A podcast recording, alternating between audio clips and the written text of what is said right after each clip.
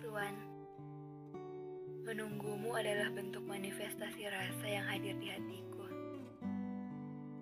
Kau masih menjadi rindu yang selalu ingin kutemui. Merindukan rasa nyaman yang selalu kau hadirkan, atau merindukan tangis yang selalu kau hadirkan di mataku. Perihal itu aku tidak peduli, tapi nyata. Hadirmu hanyalah sebatas sensasi rasa nyaman yang aku diberi kesempatan untuk merasakannya. Baiklah, sepertinya lagi-lagi semesta sedang memaksaku untuk melawan. Ya, melawan segala rasa yang ada di hati untuk.